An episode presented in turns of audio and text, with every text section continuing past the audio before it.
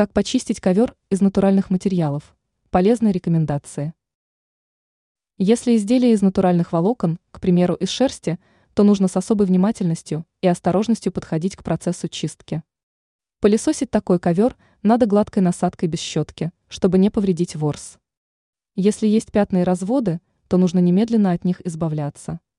Старые загрязнения намного сложнее убрать. Надо использовать сухой метод чистки.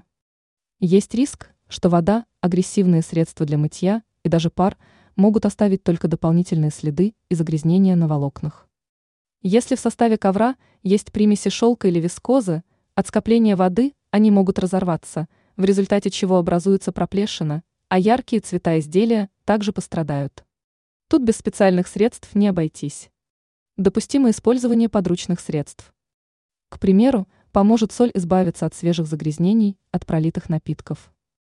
Достаточно высыпать продукт на загрязнение, оставить на 15 минут, а затем остатки средства надо собрать пылесосом. Кстати, вместо соли можно использовать муку, соду, крашеный мел, любую сухую сыпучую смесь. Также во время чистки допустимо использование столового уксуса, когда надо обесцветить загрязнение. Достаточно смочить в уксусе ватный диск и оставить его на загрязнение на 5-10 минут. После этого надо протереть ковер сухой тряпкой. Ранее мы рассказывали, как без проблем почистить ковер в прихожей.